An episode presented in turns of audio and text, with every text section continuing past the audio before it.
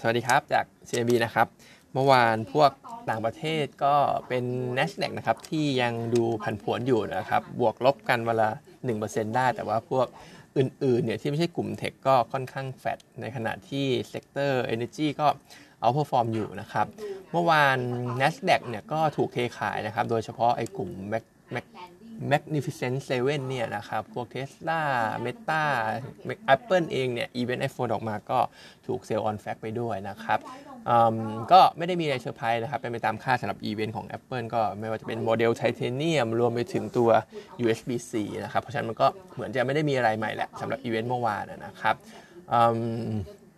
ทีนี้ตัวอย่างคอมเซเว่นเองเนี่ยก็อาจจะ ถูกแรงกดดันเรื่องนี้เหมือนกันนะครับ แต่ผมคิดว่านะครับตัวโมเดลใหม่เนี่ยด้วยความที่เปลี่ยนพอร์ตเป็น USB-C มีไทเทเนียมน้ำหนักเบาลงอะไรก็ตามแต่เนี่ยคิดว่าน่าจะขายดีขึ้นนะครับ เพราะฉะนั้นผมคิดว่าคอมเซเว่นอาจจะเล่นได้อีกสักรอบหนึ่ง ถ้าราคามันปรับตัวลงมานะครับก็อาจจะ trading buy ได้ เพราะอย่างที่บอกนะครับช่วงปลายปีอย่างนี้จะเป็นช่วงที่ pattern ของราคาหุ้นเนี่ยส่วนใหญ่จะปรับขึ้นมากกว่าลงนะครับพลังงานเองน้ำมันดิบนะครับเมื่อวานก็ ขึ้นต่อนะครับ แต่ก็ต้องบอกว่ามันก็ยังอยู่ในกรอบใหม่ที่ขึ้นไปเทรดอยู่นะครับ อย่างที่มองไว้สักประมาณ 80 86 เหรียญถึงประมาณ 95 เหรียญก็ยังอยู่ในกรอบนี้อยู่สำหรับน้ำมันดิบนะครับ ตอนนี้ก็อยู่ตรงกลางๆอยู่นะครับ เพราะฉะนั้นเองเนี่ยตอนนี้คิดว่ายัง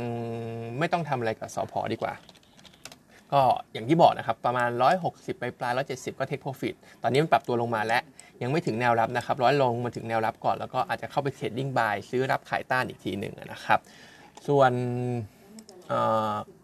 บ้านเราเองเนี่ยก็จะมีฝรั่งเนี่ยขาย 700 นะครับ สถาบันก็ซื้อ 470 ในขณะที่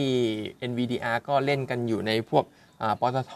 บำรุงราชอะไรพวกนี้นะครับ มีสบายติดเข้ามาด้วยนะครับ เมื่อวานจากการเก็งกำไรที่เกิดขึ้นนะครับ ส่วนห้องเราเนี่ยจริง ๆ ไม่ได้มีโฟซื้อมาสัก 4-5 วันแล้วนะครับ ส่วนใหญ่ก็เป็นขายแล้วเมื่อวานก็เป็นขายน่าจะเทคโปรฟิตแหละ พวกบำรุงราดปตทสอพอแล้วก็อาจจะรวมไปถึงตัวอย่างเดลต้าด้วยนะครับ ที่มีแรงขายเข้ามานะครับ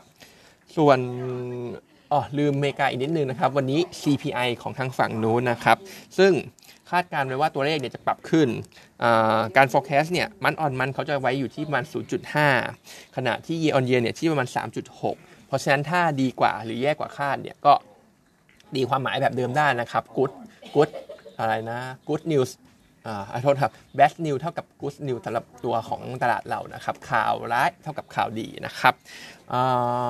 ส่วนตัวบ้านเราอีกเรื่องหนึ่งก็คุณเศรษฐาเนี่ยน่าจะ propose เกี่ยวกับเมเชอร์หลายอันนะครับ ไม่ว่าจะเป็นลดค่าไฟและล่าสุดเนี่ยเรื่องของ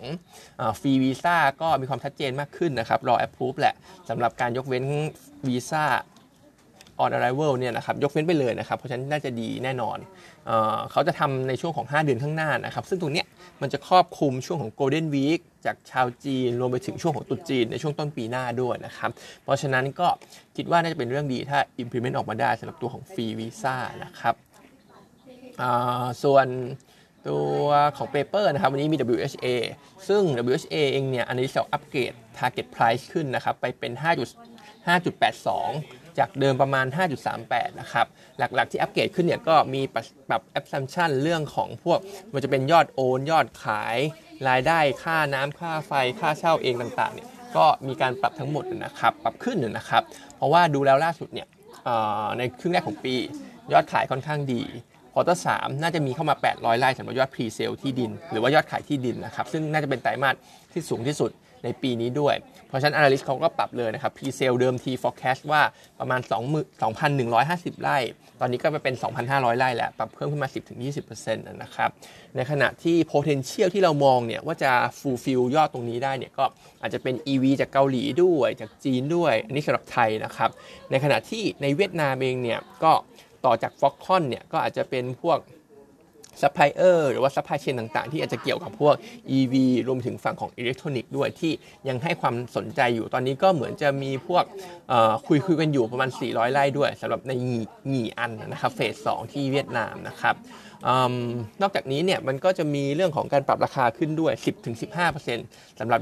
ราคาขายที่ดินในไทยนะครับ เพราะฉะนั้นเราคิดว่าตรงนี้น่าจะทำให้ cost margin ดีขึ้นด้วยสำหรับ WSA ตั้งแต่คตรสี่เป็นต้นไป เพราะฉะนั้นก็เลยมีการอัปเกรด target ขึ้นมาไปเป็น 5.82 ก็ยังแนะนำซื้ออยู่นะครับ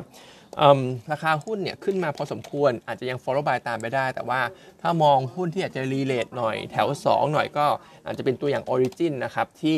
มีพวกบ้านที่อยู่อาศัยโซนตะวันออกเยอะรวมถึงโซน EEC ด้วย อย่างเช่นพวกระยองชลบุรีอะไรอย่างเงี้ยนะครับ Origin เนี่ยก็น่าจะมี exposure เยอะที่สุดแล้ว ตามความเห็นของ analyst เขานะครับส่วนอีกอันนึงเป็นโรงกลั่นนะครับซึ่งก็เหมือนจะเป็นภาพอารมณ์เนี่ยคล้ายๆกับ ที่บอกที่ว่าไปเมื่อวานนะครับเพราะเมื่อวานก็ว่าไป 3 ตัวแล้ว วันนี้เป็น outlook ของ sector นะครับ ซึ่งก็เหมือนเดิมนะครับ ผมเอาเลยสรุปเลยก็คือ quarter 3เนี่ย GRM จะฟื้นหมดทุกตัวนะครับ มี stock gain ในขณะที่ quarter 4เป็นต้นไปก็ยังต้องกังวลเรื่องของราคาน้ำมันขึ้น ต้นทุนขึ้นนะครับ รวมไปถึงการส่งออกจาก Middle East กับทางฝั่งของจีเนี่ย ที่จะมีเข้ามากดดันตัว GRM ของฝั่งเอเชียเราด้วยนะครับ ก็จริงๆเนี่ยโคตอร์สเป็นต้นไปเนี่ยเหมือนจะ ไซด์เวดาวแหละสำหรับตัว GRM นะครับ เพราะฉะนั้นเราก็ยัง underweight กลุ่มนี้อยู่นะครับ target price อ่าโทษนะครับ top pick เนี่ยเป็น SPRC เหมือนเดิมนะครับ target price ของ SPRC อยู่10 12.5 นะครับ วันนี้ก็มีเท่านี้นะครับ